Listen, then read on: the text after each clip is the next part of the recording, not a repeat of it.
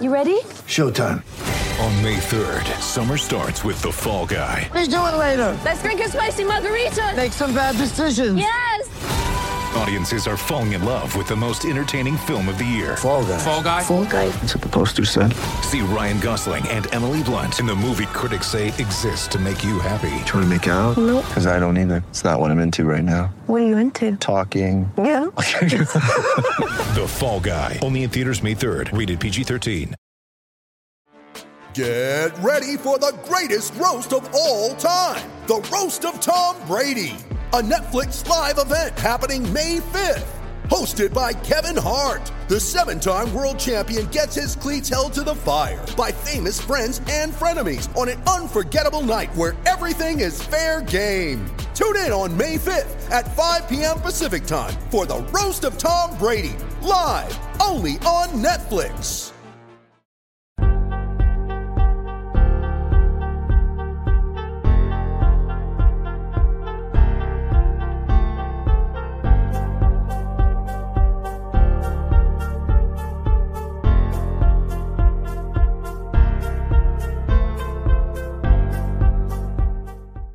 It is indeed game week, and you are indeed tuned in to Sunday Smash alongside the managing editor of WarChant.com. He's Ira Schoffel.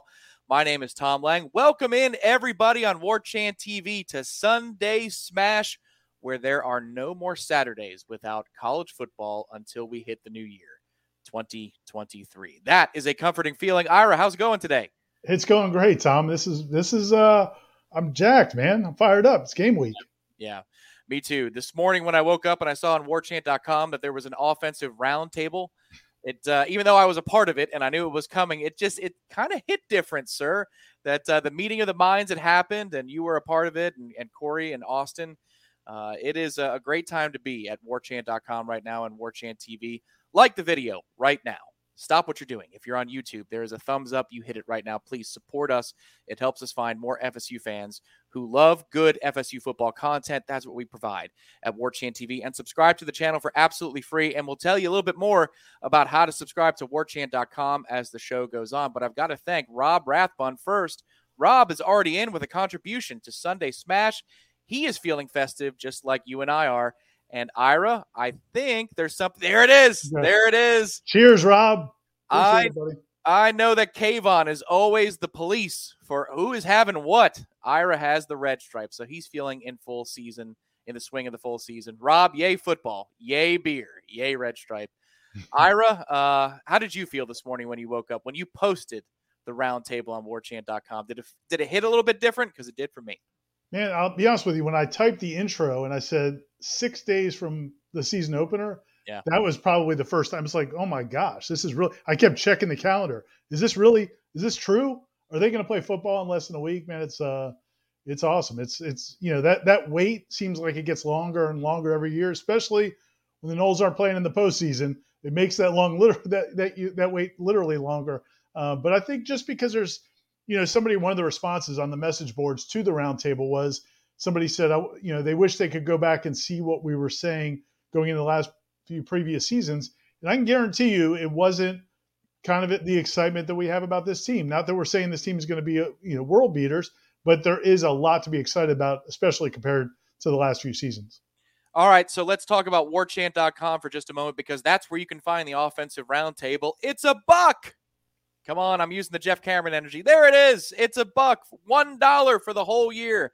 Head to warchant.com to sign up right now. It's also in the comments section if you are a part of the chat on Warchant TV on YouTube. You can click over. And Austin says, Is the $1 worth it? Come on, Austin. Is $1 worth it for a pack of gum? Well, then it's certainly worth it for warchant.com's coverage for 12 months. 904 Noel says, It's the best dollar I've spent. There you go. Make it the best dollar you spent right now by heading to warchant.com. Use the link in the comments section if you want to make it easier on yourself. We pinned it up top. It'll take you right to the sign up page. Thank you all, FSU fans, for supporting us at Warchant. We can't wait to get going with the season ahead. Uh, so, Ira, let me ask you about that roundtable because it's something for members only on warchant.com. All it'll cost you is a dollar to go see it right now as you're listening to us. Of the questions you put together, and there were five, I do believe, what was your favorite question uh, that you put in that list, or, or what question evoked the best responses that uh, that you got out of us? Oh, they were all great responses, Tom. Oh, of, course uh, of course they were. I was a little surprised that everybody picked the wide receivers as the the revelation uh, because the offensive line was a bit of, of a revelation as well. Um, but it seemed like everybody kind of went straight to wide receiver, and, and I think that's the right answer of those two um, because there's a lot to be excited about the offensive line. I don't know what the ceiling of the offensive line like. The depth is so much better. Yes, uh, I think the front line is going to be solid. But the, the best thing about that offensive line, and, and you mentioned this in your answer, was uh, it might have been an answer to a different question, but that the the depth of the offensive line is is a big positive, and the future of the offensive line is a big positive. When you look at those young guys, Julian Armella and Kanaya Charlton, and some of those young guys they have, Bryson Estes from the class before, but I don't know that the the ceiling for the offensive line is super high. Whereas I do think the ceiling for the wide receiver group could be could be much higher than it has been a long time. I think it could be pretty high. I mean, I, I really think Johnny Wilson and we talked about it in the in that answer and a couple other answers, but you know, I really think Johnny Wilson and Mycah Pittman have been huge additions. We think Deuce Spann can contribute. Um, so I think that that is the right answer. But the offensive line is is I think been somewhat of a revelation as well. Yeah, I just I worry about the tackle play. I, I, don't know what like so when we do practice observations, you can find those as a member of warchant.com after most any practice, and certainly through camp you did. Um, when you show that somebody won a rep, sometimes it's just because somebody won and somebody lost. And I get that that sounds very basic, but it's not about relative skill towards what you're going to see in ACC competition or upper level SEC competition or anything like that. It's just about what was in front of them on a given day. So, what would Florida State's offensive line do against a defensive line like LSU or Clemson or Miami or NC State? That's where when we wrap camp and we pivot towards game weeks, you can say, what am I concerned about? And for me, I'm concerned more about tackle play on the offensive line. I think that Johnny Wilson's game, for example, to your point, Ira, might translate against most any corner right. if he shows what he did in practice these last couple of weeks. And would you agree that in the last couple of weeks, there's been a bit of a transition in what we've seen out of Johnny in consistency and then also just outright playmaking ability? Yeah, without question. And that's where and that's why I've kind of I've, I've taken away all the qualifiers you know, I think for since Johnny Wilson got here, showed some really nice uh, strides in the spring, but everybody's kind of, pre, you know, everything they've said they've kind of preempted with, well, if he can do it on Saturdays, if he could do it in the stadium, if he could do it under the lights, and and it's like I don't know, man. I've seen it enough in practice. If you do it as much as he does it in practice in terms of making contested catches, He's got very good body control. He gets up. He can run. He runs a lot better than people would think for a six seven guy. Yep. He's got good strong hands. He'll snatch the ball away from guys. I don't. I just. I. I, I it's going to carry over. I don't have any doubt it's going to carry over. He looks completely different than he did in the spring. So I've taken away all the qualifiers. I think he's their best receiver. And now I don't know if he's gotten the most receptions because I do think teams are going to start shading him because I think he could be a dominant football player. Um, but I do think he's going to have a huge year for them. I, I'm really excited.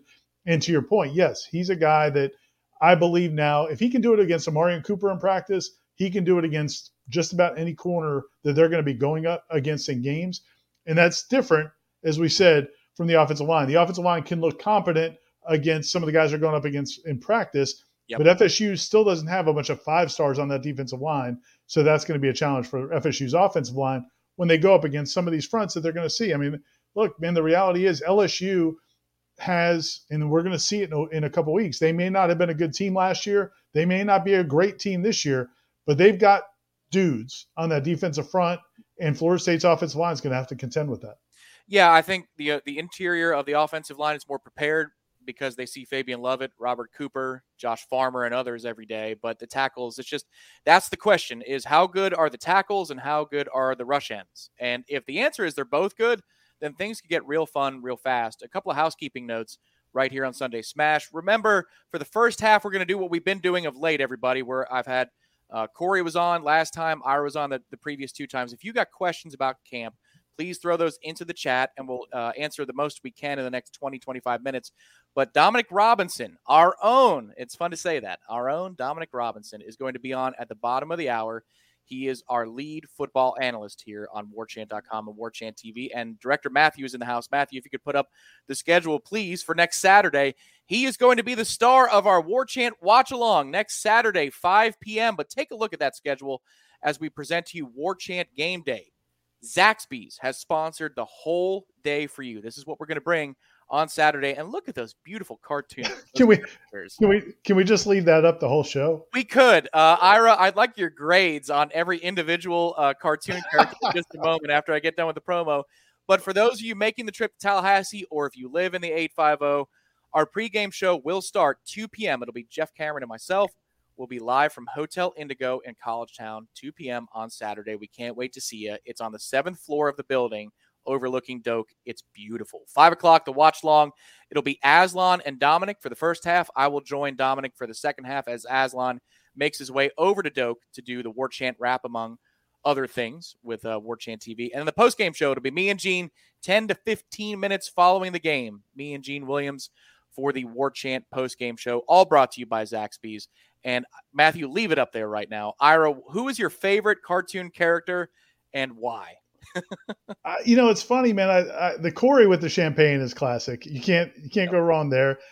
I don't know why they turned you turned you into like a fifty year old curmudgeon from New York.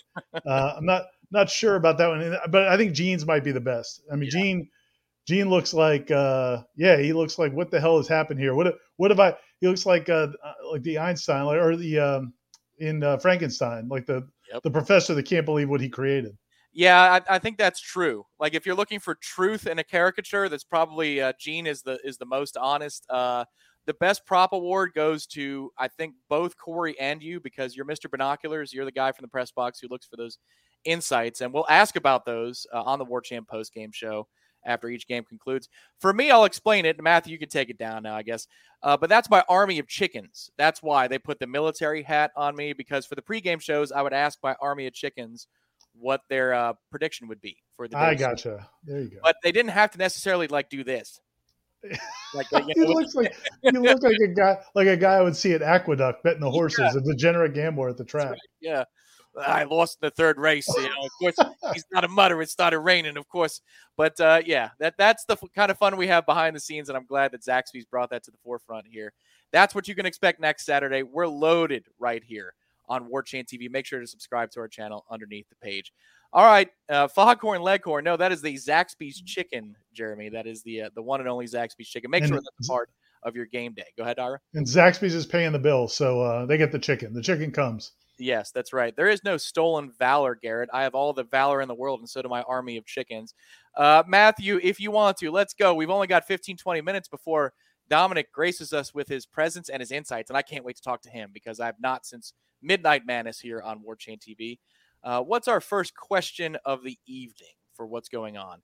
Sean B. Oh, Sean, what's going on? We look forward to seeing you in uh, Louisiana. Isn't a good defensive end always going to have the edge over a, an offensive tackle?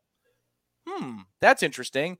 Uh, I'll ask. I mean, they're always better athletes. I mean, the, you know, they're obviously by definition they're going to be better athletes. You'd like to think that you know, with the skills that Alex Atkins teaches, that you can mitigate some of that. And then also there are things you can do scheme wise to help out. But yeah, I mean, it, if it's a one on one with no help, I mean, you got to be a really good offensive tackle to shut down an elite defensive end. I mean, you got to be yeah special. I, think also in those situations, if you're a defensive end and you win one out of 20 reps, that right. that's also the scale is different. You know, you should. So never, you're signing a contract. Right. You are signing a contract. You know, especially in this day and age of college football, if there's 85 plays run against you and you have four tackles for loss, you're making a hell of a lot of money. And Jermaine Johnson just did that. Uh, but Sean, again, we, we look forward to seeing you out in Louisiana in a couple weeks. Next up on Sunday Smash is from Mark. I'm still worried about the tight ends this year. I haven't heard a lot about them from you guys this offseason. By far our weakest unit. Well, Ira, would you agree that it's by far the weakest unit if you're looking at the segment groups on offense and defense? I don't know that the uh, tight ends worse than the offensive line group. Um, you know, I mean, I think that they're both I mean, the offensive line group is much improved. The tight end group is probably going to be about what it's what it was a year ago, and I think it's decent. It's there's no superstars. We haven't seen any superstars in that group. Now we do like the young talent. Really like Brian Courtney. Um, I think Darrell Powers. We're starting to see Darrell Powers. I saw him this week in scout team making some plays. Uh, so I think that you know there's the potential is there athletically. Um, but yeah, I mean we haven't seen Cam McDonald be a superstar. Uh, we don't haven't seen, you know, Wyatt Rector, you're not expecting him to be a superstar. They don't have any A plus tight ends, but, you know, I think it's been a solid group. I don't think it's I don't think it's a weakness. It's just not stellar, in my opinion. Yeah, I think it's got a pulse more than it did uh, before camp. Like I didn't put it as my number one surprise in the roundtable that you can see at warchant.com, but there are more players making different contributions than I thought there would be. For example, Markeston Douglas, I think, is right. at camp. Wyatt Rector's had a good couple of weeks. Brian Courtney already is a proficient pass catching tight end. I don't know that he can play the whole position. So those are three guys before you even get to Cam McDonald that I think are, are decent players. But I do think if you go position by position, it's probably the weakest on the team. But it's not without it's not without any players, if that makes sense. Last year, Cam McDonald was a good receiving tight end, and Jordan Wilson by the end of the year was a pretty good player. I think they're going to be about there. I don't know that there's going to be a drop off. So, well, Mark- here's and the other thing I would say about the tight ends, and this is where I think, in fairness to Cam McDonald, you know, the last couple years they've been playing where defenses didn't have to respect the vertical passing game. Right. So that makes it a lot tougher for a tight end. If this team with Johnny Wilson, a better offensive line, can stretch the field and Deuce Spann and Malik McClain, if they can stretch the field, I think now your tight ends, they don't have to be superstars. There's going to be space to operate in. Yeah, that no, totally. That's the key balance. If, if this offense achieves balance, a lot more names are going to come to the forefront as playmakers, but we'll see if they do so. If they do, it gets pretty fun pretty fast. Next on Sunday Smash, director Matthew says, Swiss. Oh, hey, what's up, Brian?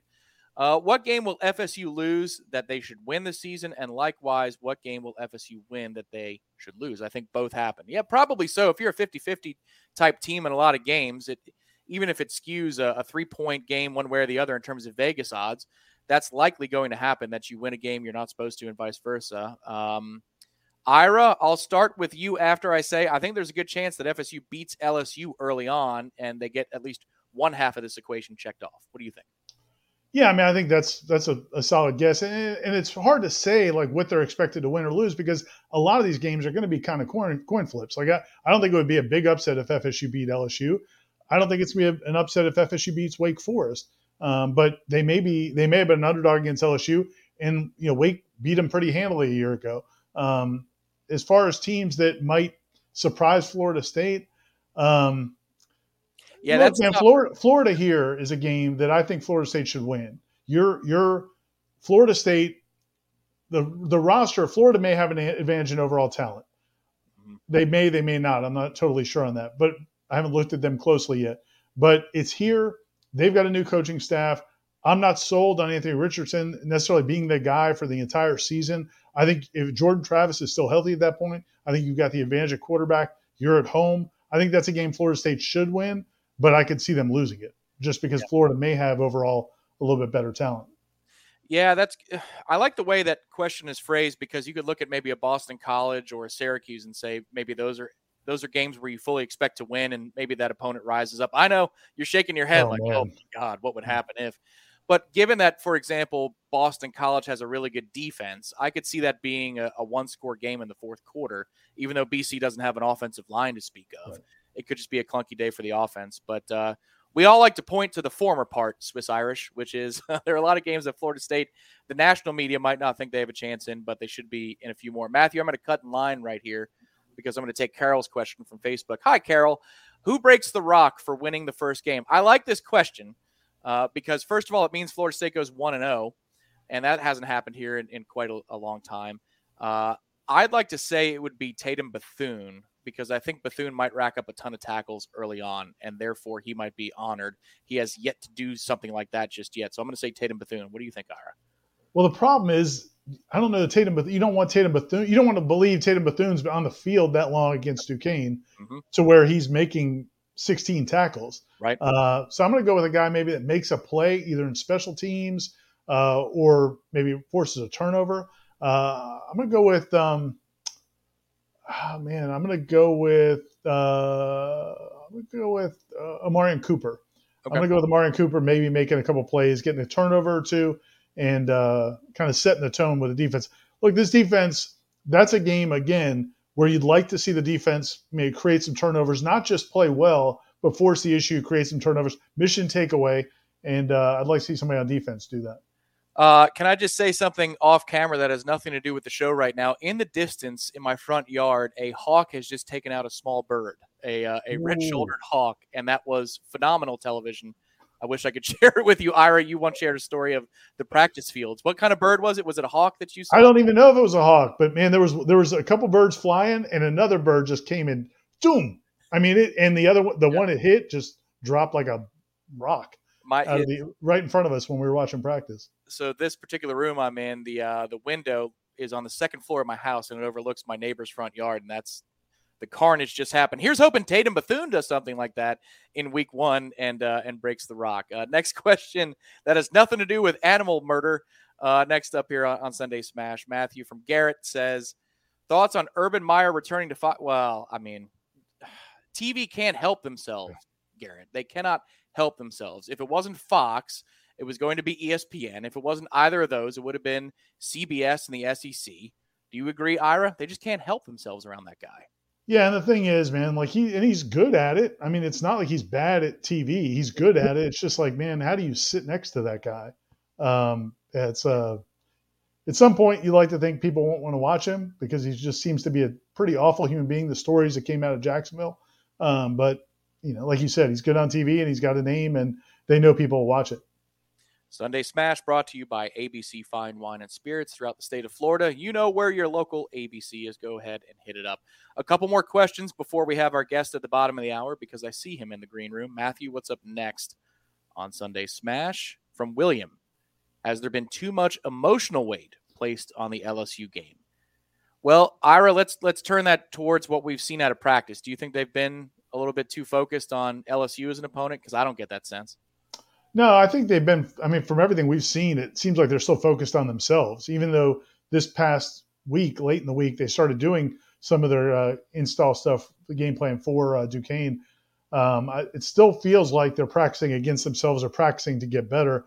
Um, it's not like you see, and that man, with, there have been years in the past. I remember back when D Rob was here. I remember there were times where, you know, the players would talk about Miami early in the before the season even started because you know, think about how Miami, how hard's Miami working right now, that kind of thing. So that kind of stuff exists. Um, but no, I don't think from a player standpoint, from a fan base standpoint, sure, man. Like in the media, people are going to definitely overreact to that game either way. It's yeah. this, it's week one. It's the second game of the season for Florida State. If Florida State wins it, it doesn't mean they're going to beat all these other teams. It means they beat a team that has a new coaching staff and a completely different roster in their first game. If they lose it, it doesn't mean their season's over either because they still have time to, to improve and, and they're not going to face play, some teams with quite as much talent as LSU has on that defense. So, you know, yeah, we're, we are all putting way too much in the LSU game, but I don't know if the players are. Yeah, I think just from a, a, recruiting standpoint, it's got so much importance that if you can win that game on a Sunday with nothing else on television, and then you have a bye week, which means the coaches can hit the trail and visit high schools to watch Friday Night Lights the next week, boy, you can puff your chest out as you walk down those sidelines in South Georgia or all over the state of Florida. That would be a hell of an opportunity. But beyond that, you're right, Ira. I mean, if you lose it, then muscle up, beat Louisville, and, and you're on the path. You're two and one, which is on the right track to to winning the games that we're talking about. You mentioned his name, so let's watch him appear on screen right now. He's Dominic Robinson. He is our senior football analyst, our lead football analyst on War Chant TV, and he is on Sunday Smash. He will be a part of the War Chant watch alongs and more here on War Chant TV during the season. So make sure to hit the uh, subscribe button underneath this video right now. Dominic, welcome to the program. How are you tonight? Good afternoon, or good, I guess it's good evening. good afternoon out by you. What's up, guys? Hey, man, I just want to get right into it, though, real quick. Yeah, Tom, I know go. you got something you want to ask him, but uh, just on that topic, if Florida State beats LSU, they've got Louisville the next game out. I mean, they do have a bye before Louisville, but that's going to be a challenge for this team when they haven't had success. To don't you think that's going to be a challenging spot for them, even if they if they beat LSU? How they handle that going into that game against Louisville at Louisville? Yeah, and that'll tell you a lot about the maturity of this of the group, right? The one thing about this new college football that we know, where the where the rosters are being flipped so quickly, is uh, we don't know how mature these teams are. We we we give kids credit for experience because you know maybe they started over here or they did this, but as a unit, you know, there's a there's a sort of chemistry that has to be uh, uh, evolved throughout the course of going through hard times or great times together. And um, so, with all this transferring and bringing new kids and kids playing early, uh, you don't really know how a team's going to respond to uh, both success and failure. And so that's one thing that will will be uh, exposed, you know, right away. The other thing I will say, just to answer that question from earlier, is you can't really put too much weight on on that LSU game. Like he, he asked, is there too much? And the answer is, yeah, there probably is. But that just comes with the territory. You don't sign up to go play at Florida State if you don't want to play emotionally weighted games. Uh, you know, same same same thing for the LSU players. You know, uh, they're dealing with a whole lot of uh, uh, weight that's being put on on that game for them, and uh, new coaching staff, new quarterback, and all that stuff. So, um, so yeah, it, it's there is a lot of weight, and it is probably too much. And uh, but that's just that that's what you sign up to to to uh, to deal with if you go play for one of those schools. So Dominic Robinson is going to be a part of War Chant Game Day uh, offerings, and that'll be full screen here in just a second, showing what we do every game day. We've got a watch along starting at five o'clock. That's when kickoff of the 2022 season begins. Florida State and Duquesne. So, D. Rob, I'm going to ask you a question about how you consume the game of football. You played it at such a high level. You were at Florida State, mm-hmm. a part of the OG fourth and 14 here in uh, yeah. Gainesville.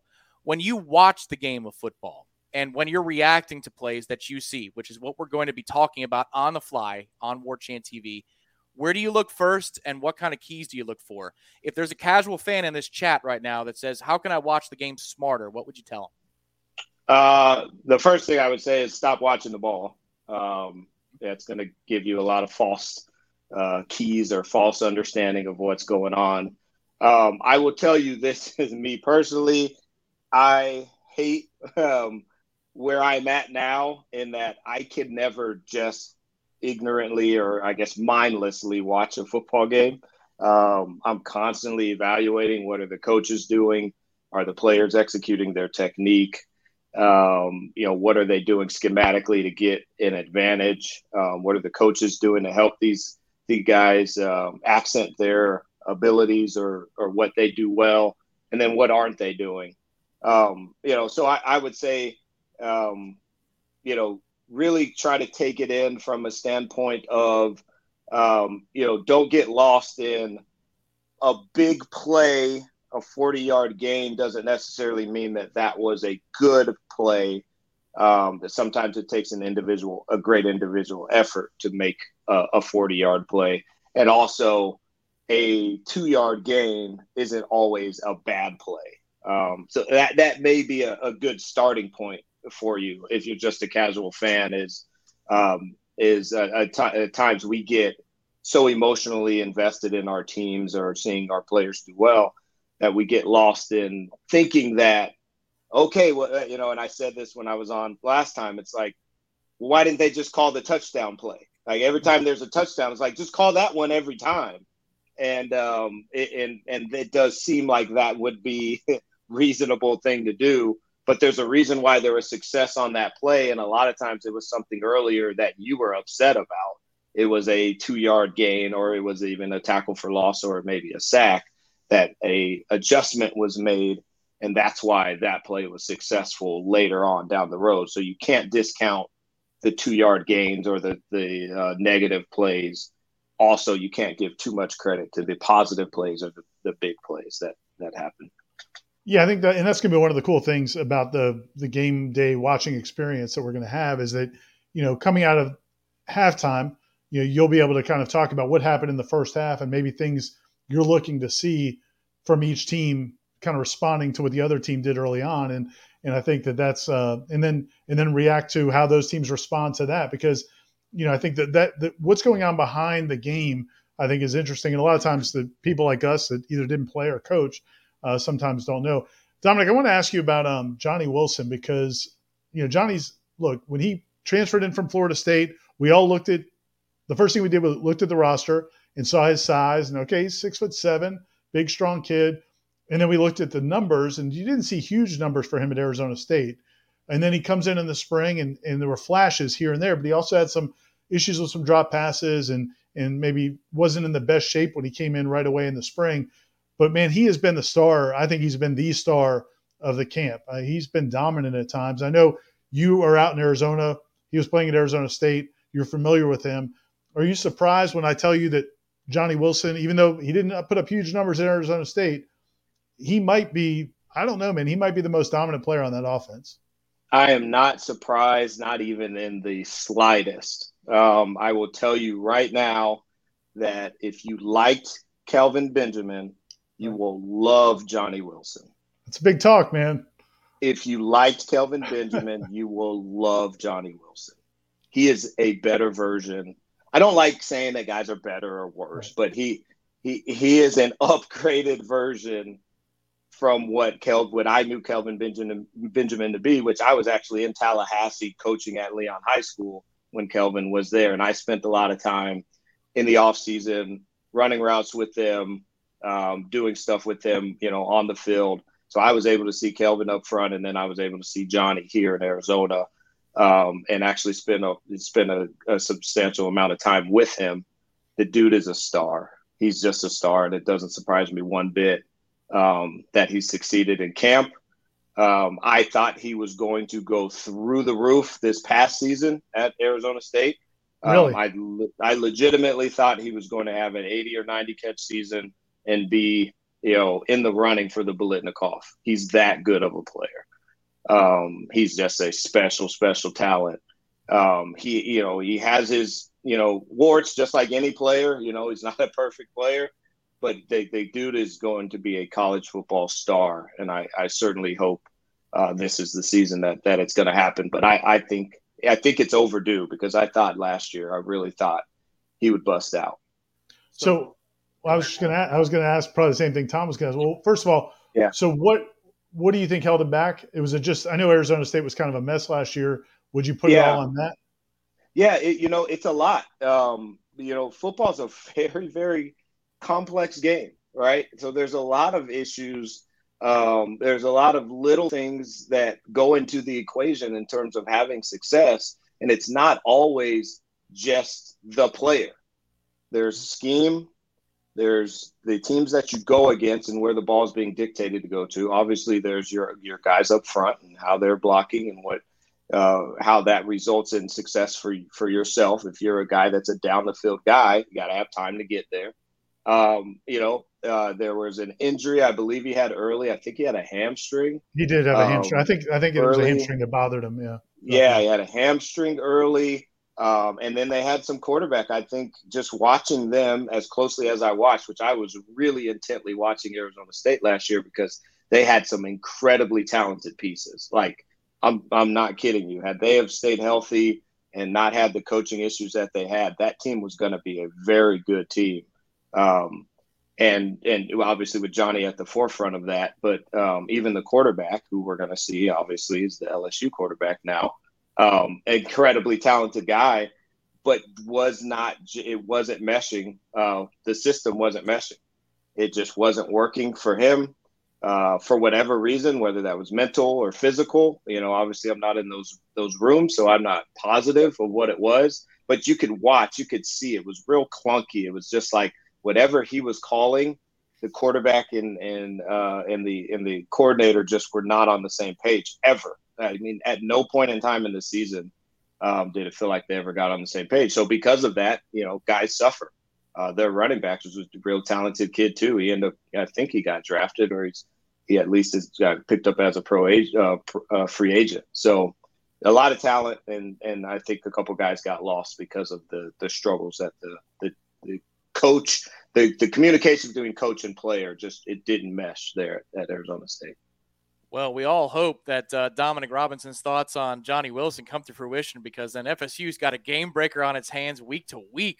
That when they do the game breakers or whatever the thing ESPN puts up when they kick off and they say, here are your game changers, it'd be Johnny Wilson every week that they put up on the marquee. That would be fun to see. Ira, I see your. Yeah, I got one. I, I just let's keep rolling here on Johnny Wilson. Yeah. So Yeah. one other thing about him, Dominic, and and then I'll move on to other stuff. But I was talking to uh, our friend Kez McCorvey during the during before Mhm. preseason before preseason camp, and Yeah. I was talking about Johnny Wilson, and and he said I thought coming out of the spring, like we saw the potential, and I thought where we'd really see Johnny Wilson shine would be in the red zone, maybe 3rd Mhm. downs because of that size. He said he's like, man, he's going to be a major weapon on first down because, mm-hmm. and basically he was just saying, I think he didn't go into all the detail, but he said he's a guy he can get you seven yards basically whenever, yeah. whenever. Now you're second and three all the time as opposed to maybe second and twelve. Can you talk about that a little bit? Like how could he be used in ways other than I think everybody here is six foot seven and can go up. That it's, yeah. it's red zone.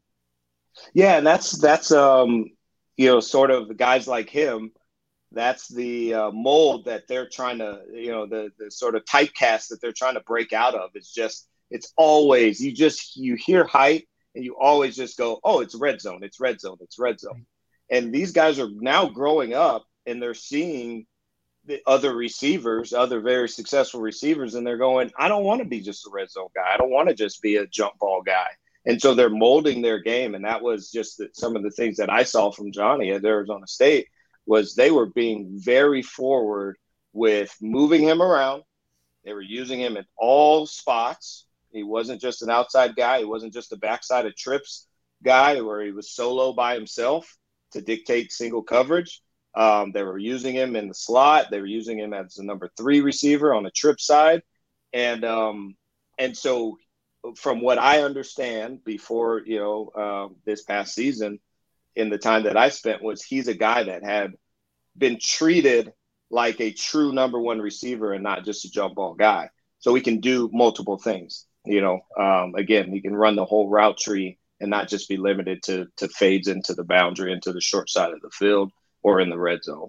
And that's what I loved about when I first saw him play. That's what made me think, whoa, this guy's a star because he didn't just have one tool in his bag. It wasn't just I'm tall. The dude could run. He was getting in and out of breaks. Um, he still had some route refining to do, but for where he was, and this was his freshman year going into his sophomore year at, at Arizona State, um, you know, for a, a, freshman, this was a, a very good route runner for his size, and he is all of six seven. That's not a program six seven. That's not an exaggerated six seven. He is all of it, flat foot with no shoes on. I mean, the dude is humongous, broad shoulders, and um, yeah. And so if he can play with some, if he can play with some physicality, I think that was the other question mark on him. Was you know when, you, when you're that big, uh, you're a big target, and so if you're not going to be physical, it's going to create some issues with you. And so uh, if we can see those things from him, his physicality, and then if they're going to use him in the way that I believe he can be used with that sort of versatility, you're talking about a dynamic dynamic player, um, you know, that can really do some some special things for you. It, it sounded like you were talking about the basketball players that we've seen, the Kevin Garnett's, and the, mm-hmm. you know, now it's now it's obviously Durant and those guys who, you know, for years the 6'11", 7 foot guys had to play in the paint, and now we've seen exactly. them go out and play on the perimeter, and it's this is what they're trying to do with a guy like Johnny Wilson, right? That is exactly what I'm talking about, and I talk about it a lot. I talk about it on my on my Twitter feed, and I talk about it to anybody that'll listen. Is that all sports are going to positionless? Um, you know, positionless basketball is already existing. Positionless football is on its way with these flex tight ends that are crazy. Johnny's kind of an example of that. You know, ten years ago, not even he was 100%. They would call him a tight end. Um, you know, the guys like him are now going, hey man, bas- you know, the game is is positionless. I'm just a playmaker, and I actually tweeted about it. Um, uh, tweeted about Johnny about a year and a half ago, and that's what I said. These guys, they didn't, they don't make them like this. They didn't used to make them like this. This guy is, he's a playmaker. He plays playmaker position. You can call him what you want. You can call him a wideout. You call him a uh, whatever, H back, uh, whatever. You call him tight end. I don't. He's a playmaker. He plays playmaker position if you can if you can be creative within your offensive structure and you have a guy like this, it's an absolute nightmare. And I was a defensive coordinator. It is a nightmare. You have no answer. There's space that, that those guys can cover that we cannot take away. You cannot take away a guy when he has a 6'10 wingspan and he's six, six foot seven. And and he can run. There's no player in my book on my team on my roster that I have that can take away what he does.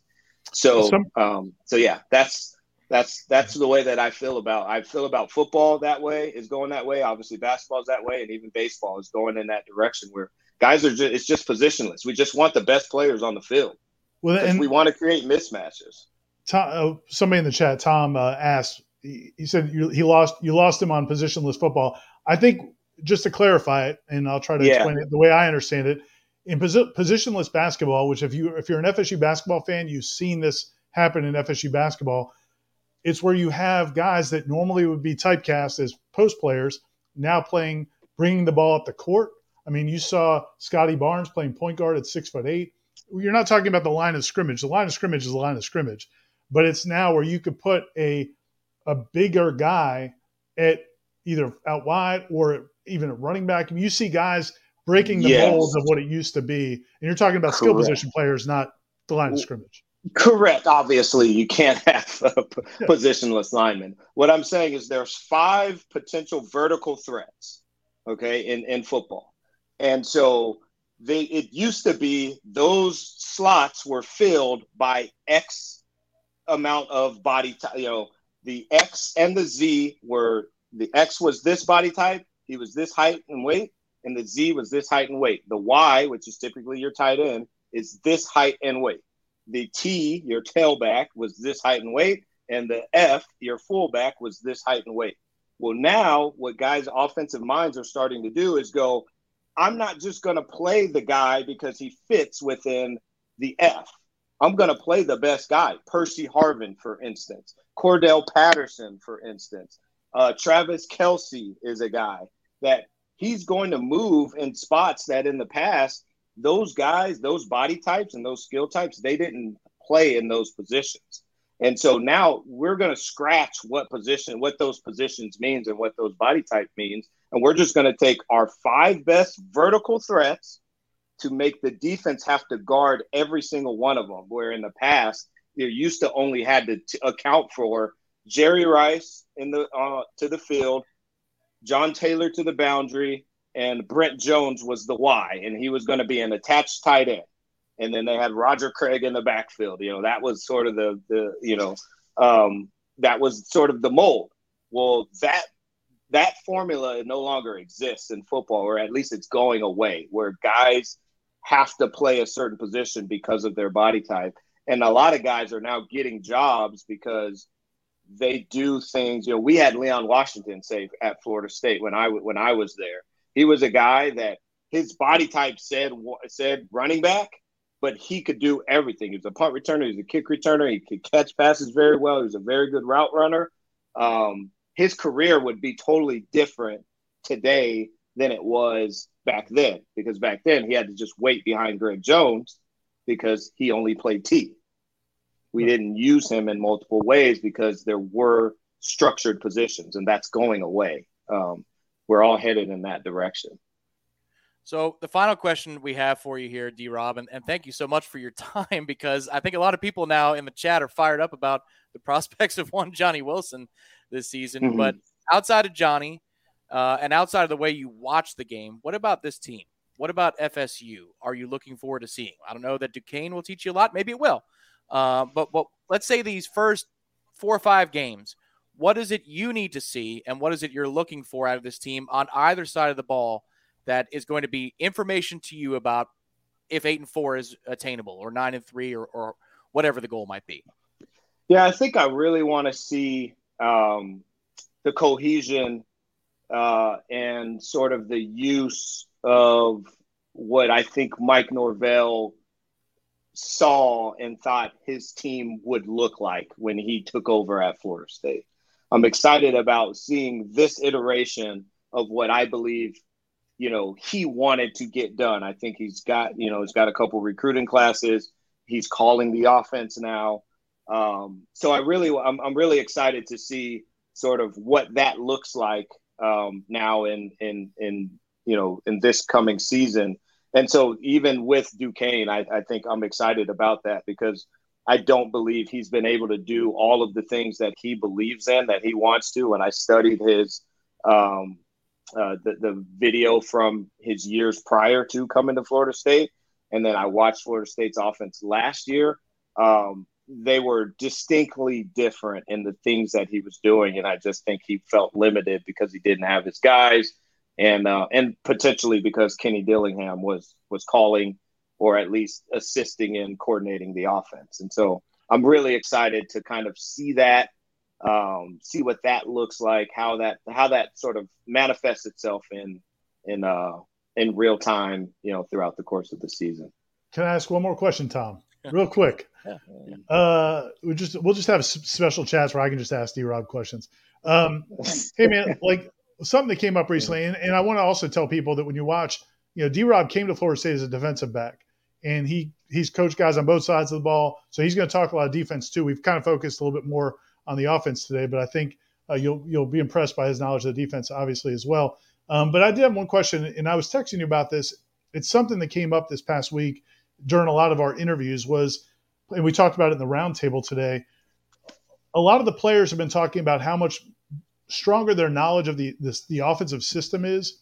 And mm-hmm. Mike, Nor- Mike Norvell and Chris Thompson, the tight ends coach, both talked about how what that does when the players understand more than just okay, this is the play and this is what we're trying to accomplish against, and this is probably what you're going to see.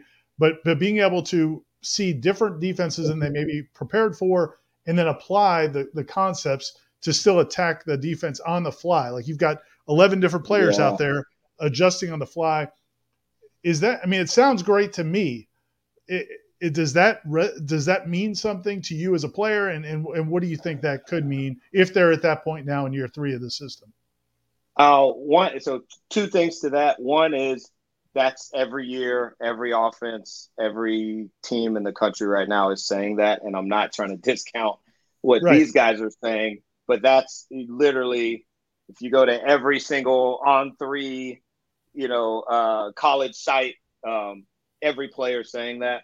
Um, and we all feel that way, honestly. Like, you know, 90%, the, the ones that don't are the teams that are going to be at the way, way bottom. Um, but is that important? Absolutely. And, um, and hopefully that, again, that's what I was saying earlier, that I hope that is true.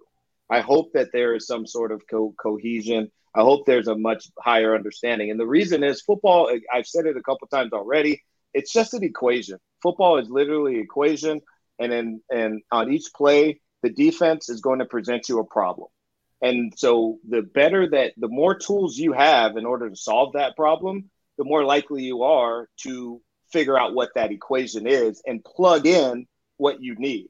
You'll have A information and C, and you got to figure out, okay, what can I use at B to get me to to my destination or to get get the intended result of this play call.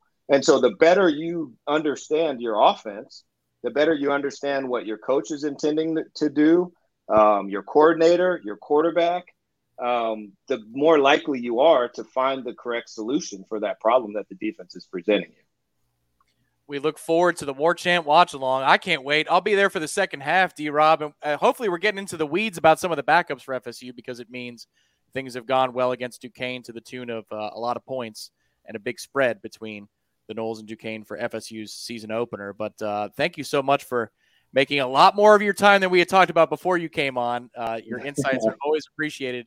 And that's going to be you and Aslan to start the, the first half next Saturday, 5 p.m., right here on War Chant TV. But I look forward to seeing you in the second half, sir. It's going to be a fun season. Yes, sir. Excited to do it. Thanks, D Rob. Talk soon. Thanks. Yep. And uh, once again, we'll put the graphic up full screen as D Rob exits. Uh, that is Saturday, starting at 2 p.m., right here on War Chant TV.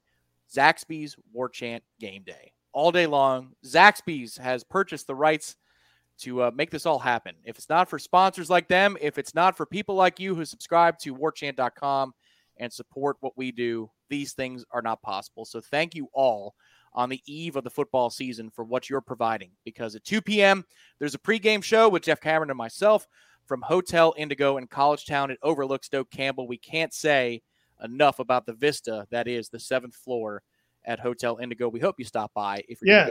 And uh, just sorry to interrupt you, man, but um, but yeah, I think several of us are going to be there. I mean, you guys are going to be doing the show there, the pregame show, but I think most of the staff is going to be there as well. So come on by, and uh, we'd like to meet people and uh, talk before the game.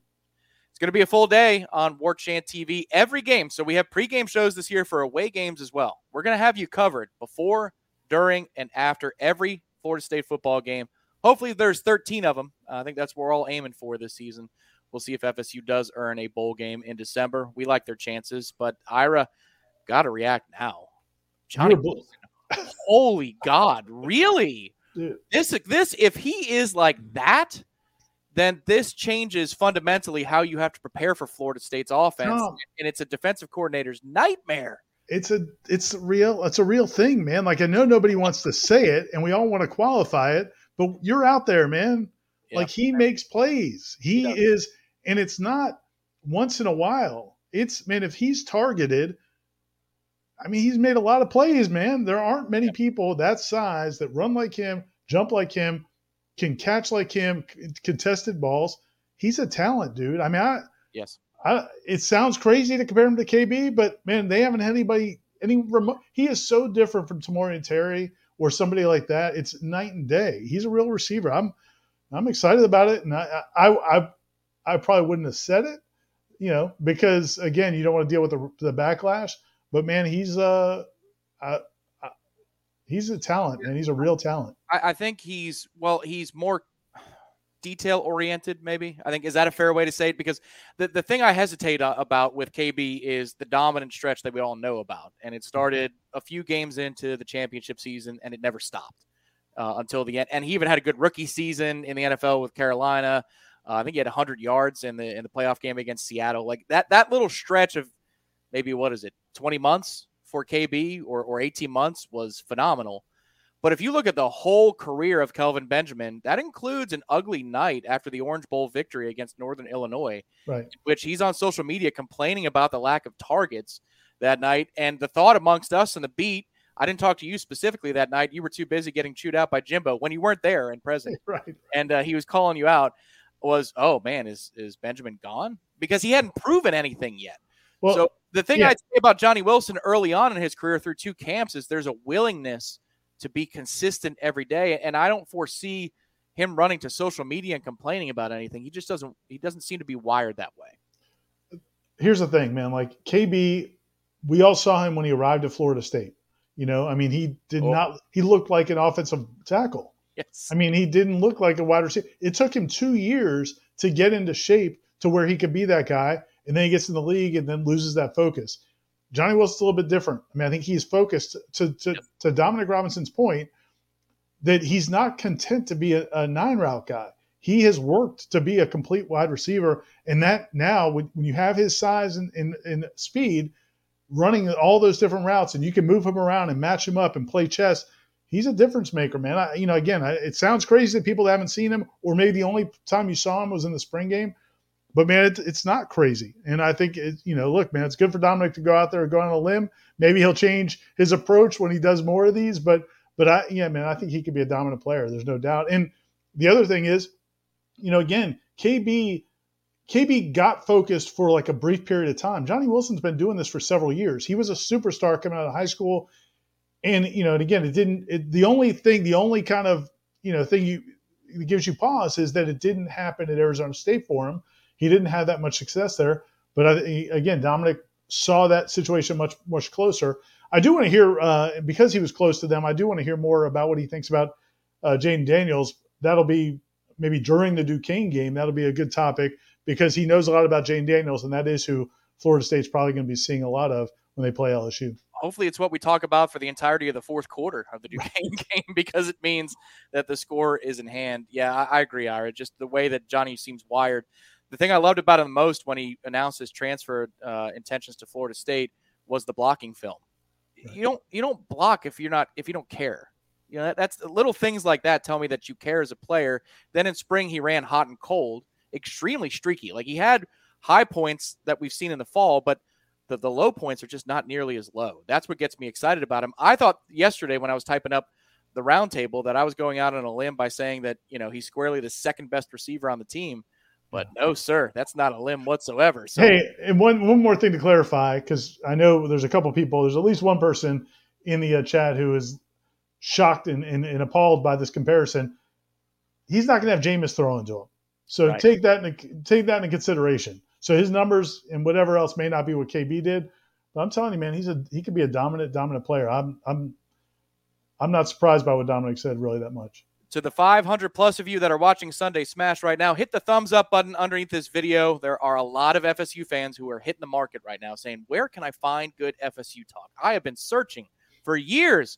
I, if there was an algorithm that could help me find good FSU talk, please, algorithm, speak to me. Hit the like button below this video. You will help said algorithm uh, make their way to that person's computer or phone.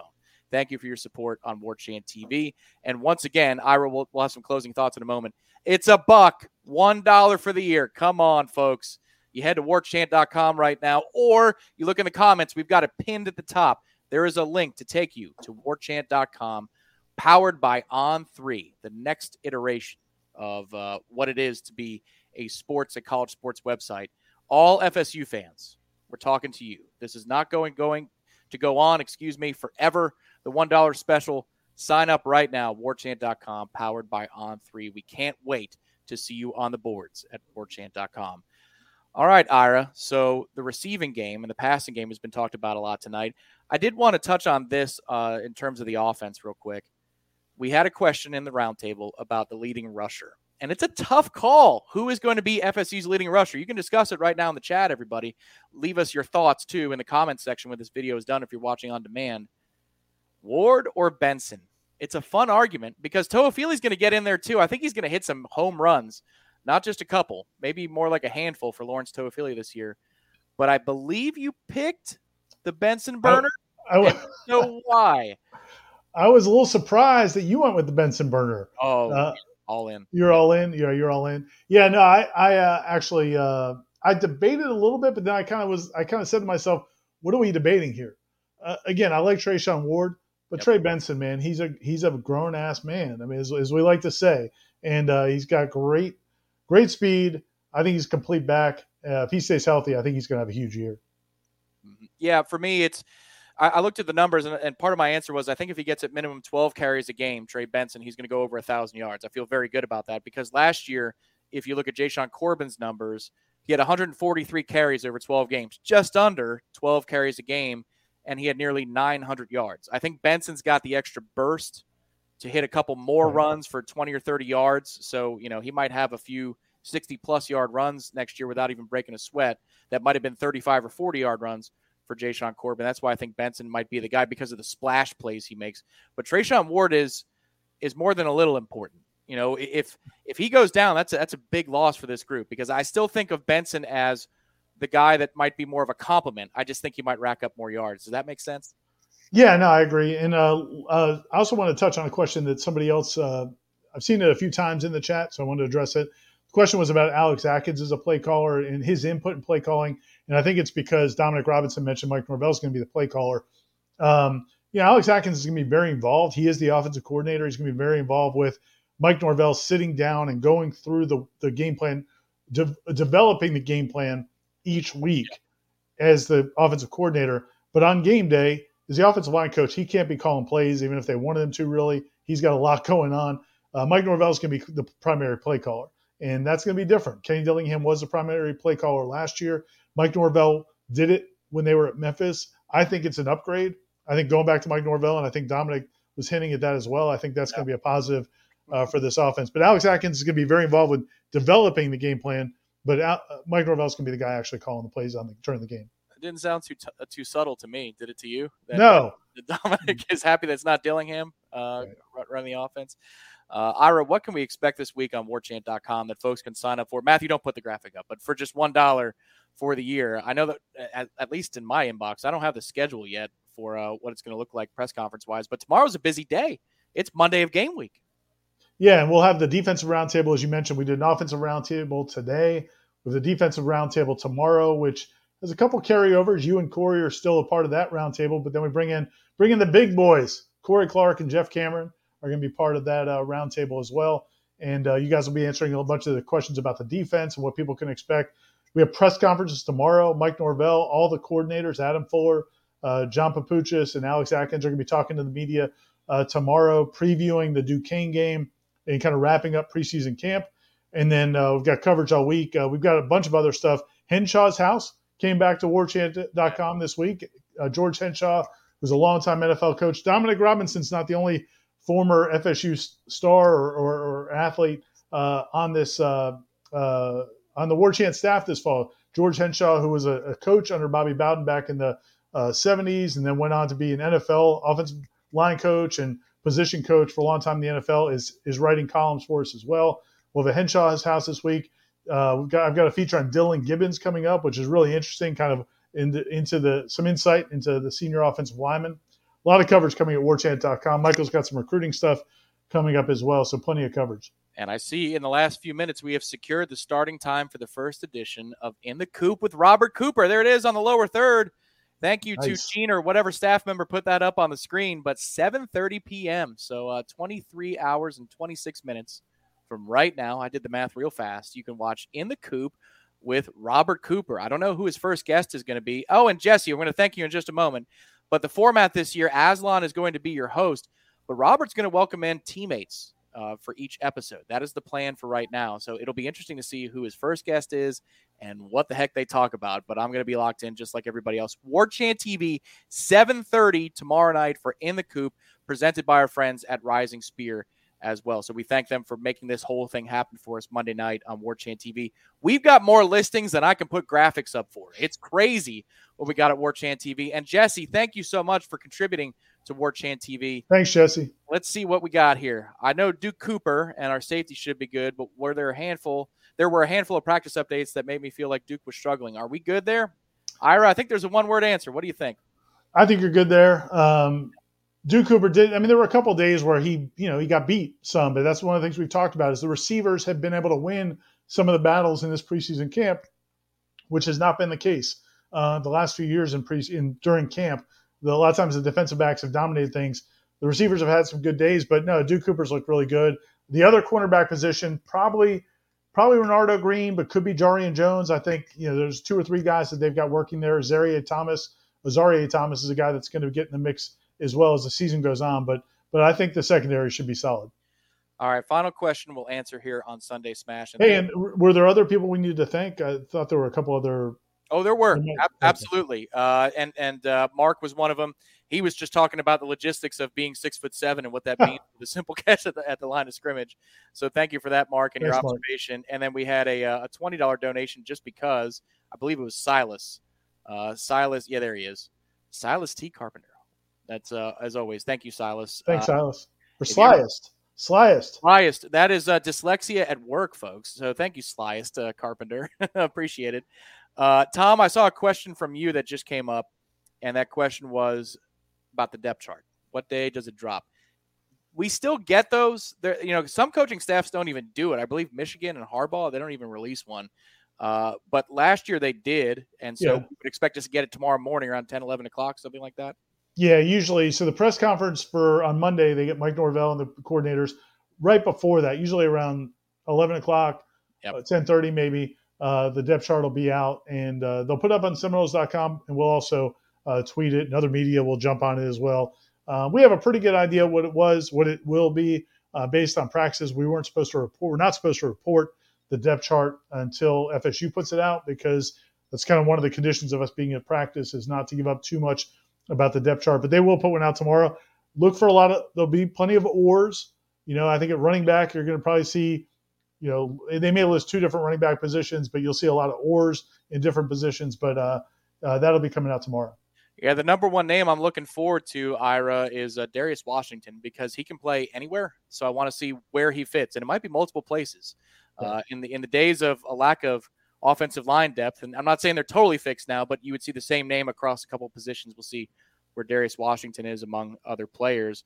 Uh, but that wraps it up for us tonight on Sunday Smash. To everybody who contributed to the program, Rob was the first to contribute right out the gates. Thank you so much uh, for giving to us your time, your thoughts, your questions, and more in the chat. Thank you to Dominic Robinson and to Director Matthew, who fought through some internet issues as he went out and came back in. Thanks for fighting through it, buddy. And uh, Sorry to your Phillies for losing three out of four. For Irish hey, Phil. Real oh. quick, what else coming up on YouTube over the next uh, 12 to 18 hours? Oh, my. Well, Ira, everything. We've got everything over the next 12 to 18 hours. Of course, we said in the coop tomorrow night, 12:30, but that's not 12 hours. Uh, in, a, in in less than 16, 17 hours, you've got the Jeff Cameron show right here at one o'clock. That's live on War Chant TV. Start your morning tomorrow with Wake Up War Chant. They posted late night. So if you're up, if you're on the West Coast, if you're like Ralph out in Hawaii, it'll be there before you go to bed. War Ch- Wake Up War Chant, presented by Corner Pocket Bar and Grill. Our friend, eh, our friend Ed at DeLuna Coffee also supports the program. That'll be here the press conferences. Mike and all the coordinators will be right here on War Chant TV and look in your podcast yes. feeds as well. We've got you covered all week. Why wouldn't you subscribe to the channel? Why wouldn't you subscribe to the website? Do both. They will combined cost you $1. So thank you. And David, thank you. We're feeling lucky this year, aren't we, Noles? Eight wins? Yeah, all right. I think so too. We'll sign off for tonight on Sunday Smash. He's Ira Schoffel. I'm Tom Lang. We will talk to you next time. Cheers, Red Stripe. Here's a high noon for you. There we go.